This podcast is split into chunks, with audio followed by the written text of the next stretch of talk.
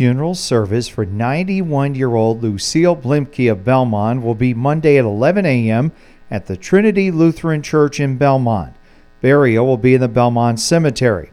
Visitation will be Sunday from 5 until 7 p.m. at the church. Andrews Funeral Home in Belmond is assisting the family.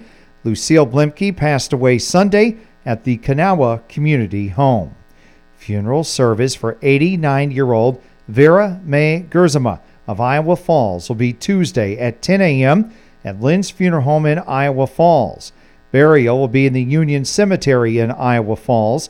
Visitation will be Monday from 3 to 5 p.m. at Lynn's Funeral Home in Iowa Falls.